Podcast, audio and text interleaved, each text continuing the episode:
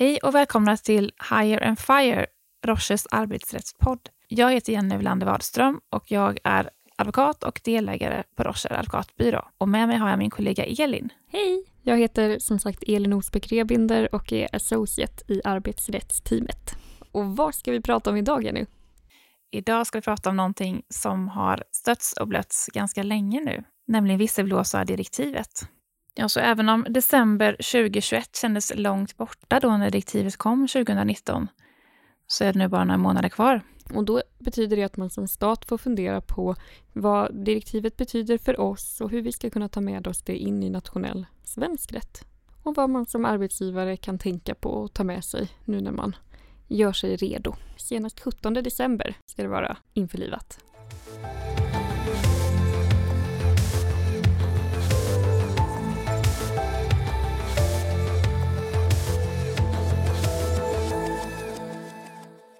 Och det här är ju ett minimidirektiv, som så mycket annat inom EU. Det innebär att man också kan välja att gå längre än direktivet säger, om man vill. Det finns ändå ett eh, grundläggande skydd kan man säga i det här fallet för arbetstagare och, och andra eh, då, över hela unionen. Precis. Ja, som vi nämnde då så har det varit upp för diskussion länge då vad det ska innebära direktivet. Och som sagt är det bara sex månader nu till det ska vara implementerat i de olika medlemsländerna. Och eh, när man tittar liksom ut över Europa här så går det ganska segt i många länder. Men Sverige, vi har fortfarande förhoppningar att vi ska vara, vara i tid här med implementeringen eller införlivandet då. Vi fick ju nu precis här i maj en eh, proposition som lämnades över till riksdagen och eh, det man tror nu är att riksdagen ska kunna rösta om det här i oktober så att lagen ska börja gälla då i mitten av december i år. Så det är bra jobbat ifall det blir så. Verkligen, och då blir man ju nyfiken. Vad är det då som ska börja gälla då? Eller ännu mer om man backar ett steg bakåt. Vad har vi nu? Precis, för det här med visselblåsarsystem är inget nytt egentligen. Det har ju våra klienter haft ganska länge eh, och från början tror jag att många eh, ställdes inför att man skulle ha ett sånt här system för att man eh, kanske hade något bolag i koncernen som låg eh, i USA där den här Sarban Oxley Act bland annat uppställde krav på att man skulle ha ett visselblåsarsystem även i sina utländska dotterbolag. Så det här har varit uppe ganska länge då vad som gäller egentligen eh, om att ha sådant där system. För det är ju, i de här systemen så förekommer det väldigt mycket känslig information. Så det har varit intressant, inte minst ur ett personuppgiftsperspektiv, hur man ska då som svenskt dotterbolag kunna uppfylla både Sarbanes-Oxley Act då för att man då är skyldig att göra det i USA eh, och de svenska reglerna när det gäller skydd för personuppgifter. Just det, det kan riskera att bli en sån här hur man än vänder sig övning. Verkligen så har det varit. För vi har haft det ganska länge då, de här föreskrifterna från vår integritetsmyndighet där man har sagt att eh, man får inte behandla uppgifter som kan röra misstanke om brott hur som helst i sådana här system. Stämmer. Men annars har vi ju alltid tyckt att vi har väldigt starkt skydd för just visselblåsaren genom att vi har stränga regler för hur man kan säga upp några personliga skäl. Verkligen. Så dels har vi ju skyddet för anställningen genom LAS, lagen om anställningsskydd. Och senare kom också ett specialskydd för personer som man då uttryckte i lagtexten slår larm om allvarliga missförhållanden. Och de har också rätt att inte bli missgynnande behandlade på grund av att de gör den här eh, larmet, att de slår larm om allvarliga missförhållanden. Precis.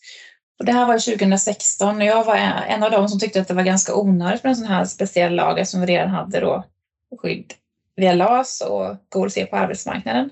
Men det är klart att det var bra att man klargjorde eh, i vilka förhållanden som man har skydd som visselblåsare och hur man ska göra då som visselblåsare för att få det här skyddet. För det är inte bara att man kan gå raka vägen till media. Det är inte det som lagstiftningen siktar på. Nej, och jag tycker det är en viktig del i det hela också. att Vem är en visselblåsare? Ofta har det nog uppfattats som någon som går till media med, med allvarlig och eller sensationell information. Men där så satte ändå den svenska lagstiftningen upp en sorts process för hur man kunde då slå larm om missförhållanden för att ha skydd. Mm. Man ska komma ihåg att inom finansbranschen finns det ju redan idag krav på att ha ett visselblåsarsystem. Men det har vi alltså inte haft i Sverige generellt fram tills nu, utan det har varit frivilligt om man vill ha en visselblåsarkanal på företaget, men många har sagt haft det redan eftersom de har blivit influerade från andra länders lagstiftning. Men det tycker jag är en av de stora nyheterna med direktivet, att nu kommer man vara tvungen att sätta upp en intern rapporteringskanal där man kan då anmäla missförhållanden. Så om vi då jämför det system som vi har i Sverige idag med både branschspecifika krav på visselblåsarsystem och ett allmänt förbud mot avvikande behandling riktat till de som slår larm om missförhållanden och tittar på vad det här direktivet kommer innebära för svensk del. Vilka skillnader ser vi då? Jag tycker den allra största nyheten här är ju att man faktiskt är skyldig att inrätta en intern rapporteringskanal. Alla arbetsgivare som har över 50 anställda kommer ha den här skyldigheten. På sikt i och för sig kan man lägga till, för att det här är regler som ska införas gradvis då. För i dagsläget har det egentligen bara varit de som, som har det kravet från annan lags lagstiftning eh, eller om man är då i finansbranschen där det finns särskilda regler om att man ska ha visselblåsarkanaler. Och apropå krav från andra håll så nämnde ju du tidigare Jenny att många koncerner har haft en visselblåsarfunktion därför att man kanske är baserade delvis i USA. Mm. Och en stor fråga som har dykt upp det har ju varit just vad händer med de här koncerngemensamma visselblåsarkanalerna när det kommer ett specifikt krav i det här direktivet på att införa ett sådant system? Mm. Och det har ju varit väldigt uppmärksammat nu för det är ju många som då gärna vill fortsätta med sina Eh, globala system förstås, för det har fungerat bra. Men det är frågan då om det här är tillräckligt att ha ett sådant system utifrån vad den svenska lagen kommer säga. Och eh, det bedömer vi att det inte kommer vara. Nej, utan den svenska lagstiftaren har, har tagit ställning till det och resonerar att direktivet kräver att det är den enskilda arbetsgivaren eller verksamhetsutövaren som inför en sån kanal eller rapporteringssystem. Men däremot så kan man om man faller under tröskelvärdet som är 250 anställda, då kan man ändå dela på vissa funktioner med andra arbetsgivare på den mm. grunden. Mm. För att direktivet säger också hur processen ska gå till när någon rapporterar i kanalen. Till exempel då ska man få bekräftat inom sju dagar att ens anmälan mottagits och inom tre månader ska man då få feedback kring vilka åtgärder som har vidtagits. Och eh, vissa av de här sakerna kan man då lägga ut inom koncernen om man är ett företag eh, som har under 249 anställda. En annan stor nyhet är ju vilka som omfattas av skyddet mot repressalier om man rapporterar. Det är en betydligt bredare krets än det var tidigare. I vår nuvarande lag så är det bara arbetstagare och inhyrd personal som omfattas av skyddet egentligen. Och nu har man ju verkligen breddat. Det är inte ens bara olika kategorier av anställda utan man tittar även på om man kan vara eh, konsult eller aktieägare. Så nu är det ju nästan alla med insyn och som påverkas av det här. Precis.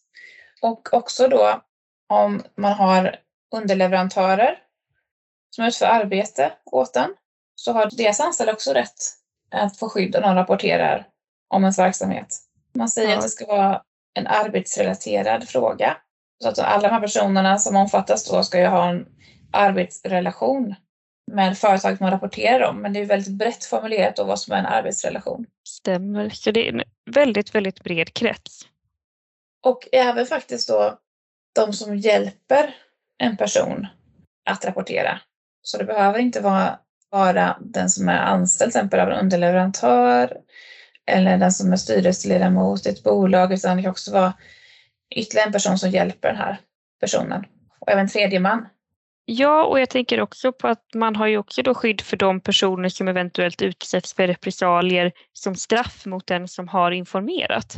Så att om man tillhör den som informerar eh, och är den personens familj då kan man inte heller rikta sanktioner eller repressalier mot familjen som bestraffning.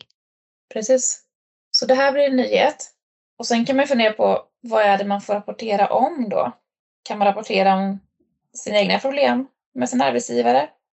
Eller finns det något krav där för vad, vad man får rapportera om egentligen? Precis, och det får man ju då inte rapportera om sina egna eh, problem eller annorlunda uttryckt, det ska finnas ett allmänt intresse av att den här informationen kommer ut. Och om man då beter sig illa på ett systematiskt sätt eller för den delen man beter sig illa på ett sätt som strider mot mer allmän information som man kanske går ut med till allmänheten, då skulle det kunna finnas ett allmänt intresse att man röjer den här informationen. Men annars så kan man inte riktigt gå ut med vilka privata och individuella problem som helst. Nej, och här går vi längre än direktivet kräver. I direktivet så är det bara vissa typer av frågor och det är ju de frågor där EU har mandat att lagstifta om som omfattas egentligen. Men vi har då i Sverige valt att göra en generell avgränsning, så allting som är av allmän intresse. Och så som det ser ut i den nuvarande lagstiftningen så är det ju just allvarliga missförhållanden som man tar sikte på. Och det definieras då som någonting där det finns fängelse i straffskalan eller därmed jämförliga missförhållanden. Så det kunde inte vara vad som helst innan heller, men det var ändå ganska specifikt. Och nu står det då i den nya lagtexten som har föreslagit att det ska vara i ett arbetsrelaterat sammanhang information om missförhållande, så det är inte allvarligt missförhållande längre.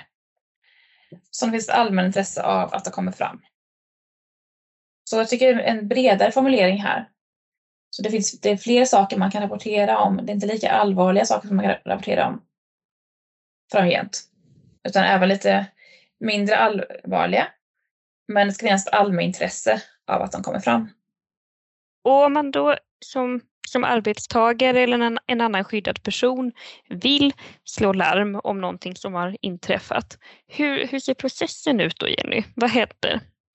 Om vi börjar från att man har lämnat in en en anmälan eller en oro? Mm. För det första finns det inget krav på att det ska vara ett anonymt system utan det finns krav på att den som tar emot informationen har tystnadsplikt. Det vill säga det kan vara en person på företaget som är särskilt utsedd att ta emot sådana här anmälningar som då har en lagstiftad tystnadsplikt. Så det är inte att man har en rättighet att vara anonym egentligen, enligt vad direktivet och vår nya lagförslag säger. Men det som ska hända då är att när man lämnar in sin anmälan. Det ska man kunna göra då antingen skriftligt eller muntligt. Man kan också begära ett möte som man har rätt att göra. Då ska man, om man då, som det oftast kommer bli säkert, lämnar in då en skriftlig anmälan i ett, på en elektronisk plattform. ska man få en bekräftelse inom sju dagar att den har mottagits. Och sen finns det ytterligare en tidsgräns här det är att man inom tre månader som visselblåsare har rätt att få en återkoppling från den här personen då som är utsedd att hantera de här ärendena på vilka åtgärder man har vidtagit. Och det behöver inte vara så att allting är färdigt, men man ska få en återkoppling på vilka, vad, hur långt man har kommit i sin utredning och vad man planerar att göra åt frågan. Just det.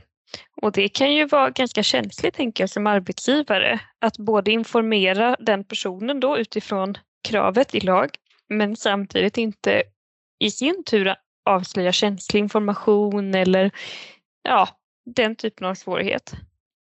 Men en annan fråga är då om man alltid måste rapportera internt innan man går externt som visselblåsare för att få det här skyddet. Och där har man valt då i direktivet att man ska helt själv få välja sin visselblåsare, vilken kanal du vill använda.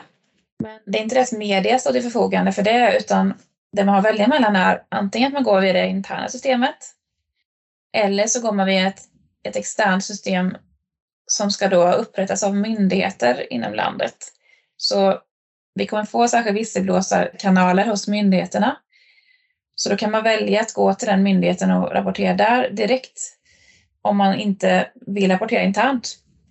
Så det valet har man alltid som visselblåsare då enligt den nya lagstiftningen. Men man har också möjlighet att gå till media.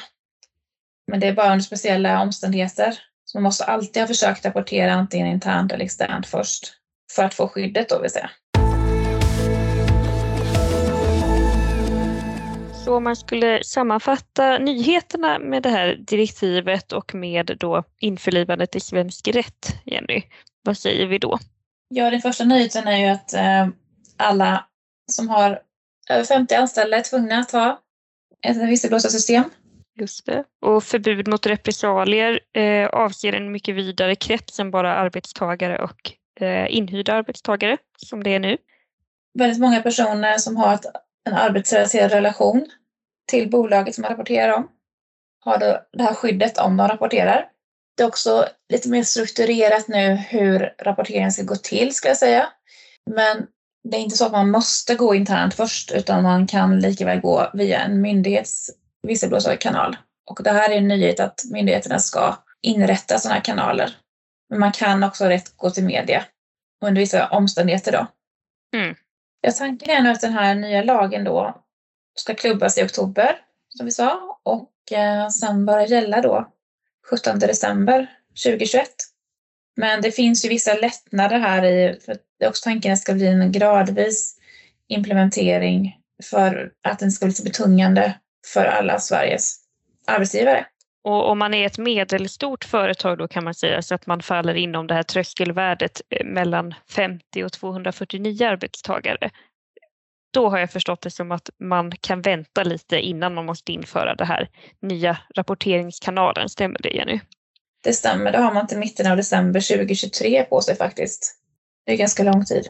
Men däremot de här stora bolagen då som har över 249 anställda, de har till juli 2022 på sig. Så där får man nog börja planera lite redan nu. Precis. Och företag med så många arbetstagare kan ju ofta ha fler bolag, kanske utomlands och till exempel i USA. Så det för väl oss lite grann till en het potatis om det här med koncernbolag. Ja, för det är många som har redan idag globala visselblåsarsystem som man gärna vill behålla och hoppas då är tillräckliga också när direktivet börjar gälla i de olika medlemsländerna. Men tyvärr har vi fattat som att det inte kommer vara tillräckligt. Det är absolut fullt tillåtet att ha ett globalt system, men man kan behöva komplettera det med en intern kanal. Precis, för direktivet och i synnerhet i den svenska införlivandet så är det tydligt att det är en skyldighet för respektive arbetsgivare eller verksamhetsutövare att följa den här lagstiftningen. Så att man kan inte luta sig tillbaka mot att man har tillgång till ett system på koncernnivå utan det enskilda bolaget eller verksamhetsutövaren behöver tillhandahålla ett sådant system själv. Om man då inte faller mellan det här tröskelvärden som vi just pratade om, det vill säga mellan 50 och 249 arbetstagare. För då finns det ju vissa andra möjligheter. Det är nämligen så att de här medelstora bolagen de har inte bara fått lite längre tid på sig att införa visselblåsarkanaler. De har också då fått möjlighet att dela resurser med koncernbolag i större utsträckning än de stora arbetsgivarna. Precis, och de kan ha gemensamma rapporteringskanaler i vissa avseenden eh, och kan därför på sätt och vis kanske fortsätta med eller luta sig mot ett koncernsystem som man då är med i. Men det man aldrig kan, ha, kan delegera till ett koncernbolag är det här att följa upp med visselblåsaren. Det måste man alltid göra själv som verksamhetsutövare, även i de här mellanstora bolagen. Däremot kan man dela mottagande av rapporter och även utredningar med eh, sina koncernbolag eller egentligen andra bolag generellt. Och från ett personuppgiftsperspektiv kanske det nästan kan underlätta att ha ett system per bolag eller i alla fall per land för det kan ju vara ganska olika vilka krav som finns för behandlingen av personuppgifter, i alla fall globalt. Och på det sättet kan det ju vara svårt att ha ett system som delas med ett koncernbolag samtidigt som man följer de krav på personuppgiftsbehandling som finns i det aktuella landet. Och det här gäller särskilt om man till exempel delegerar utredningen till ett bolag som inte ligger inom EU då måste man speciellt kolla på om man verkligen får överföra den här typen av information till det landet. Så en hel del olika perspektiv och regelverk att hålla i huvudet. Och det är så nytt det här än så länge. Vi fick ju precis här i maj som sagt var propositionen. Och i många andra länder har man inte kommit lika långt som vi har gjort. Men det här med att man inte kan dela system med koncernbolag som man gör idag på samma sätt. Där var vi väldigt tidiga i Sverige att eh, ändå komma till den slutsatsen att det är så direktivet ska tolkas. Och det har lett till en hel del uppmärksamhet i andra länder. Kan det verkligen vara så här? Det fördes fram redan i den offentliga utredning som togs fram innan propositionen. Så det har vi vetat i ungefär ett år i alla fall, att det finns hög risk att det tolkas på det sättet. Och jag tror att det börjar landa nu också i andra länder, att det kanske ändå var så här det skulle tolkas. Men sen finns det också möjlighet fortfarande ju att använda externa tjänster. Mm. Många företag som håller på med visselblåsarsystem. Det kan ju både eh, stora och medelstora bolag göra fortfarande. Det är bara vissa moment som man kan egentligen lägga ut då externt. Mycket hamnar fortfarande på ens eget bord. Ja, så det är ju en, en ny och blommande marknad, eller ja, en växande marknad helt klart. Det finns inget som hindrar att man som koncernbolag använder samma bolag som tar emot ens visselblåsaranmälningar. Men nästa steg i processen, eh, då måste man titta på hur många anställda man har för att bedöma om man måste utreda det på egen hand eller man kan skicka det till ett koncernbolag för utredning. Och så mycket kommer handla om att man håller visselblåsarna informerade om vad man gör, att de känns bekväma med det.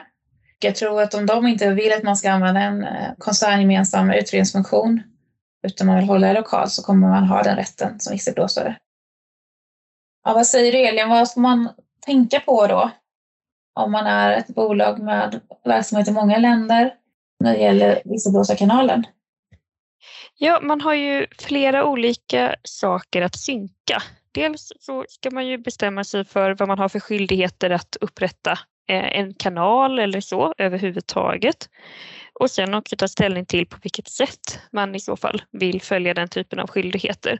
Vill man ha en extern leverantör kan det ju ta tid att förhandla ett sådant avtal och även att eh, hantera det inom ramen för sin egen personuppgiftsbehandling. Behöver man justera sin policy för personuppgiftsbehandling och hur ska det helt enkelt funka tillsammans med den egna verksamheten?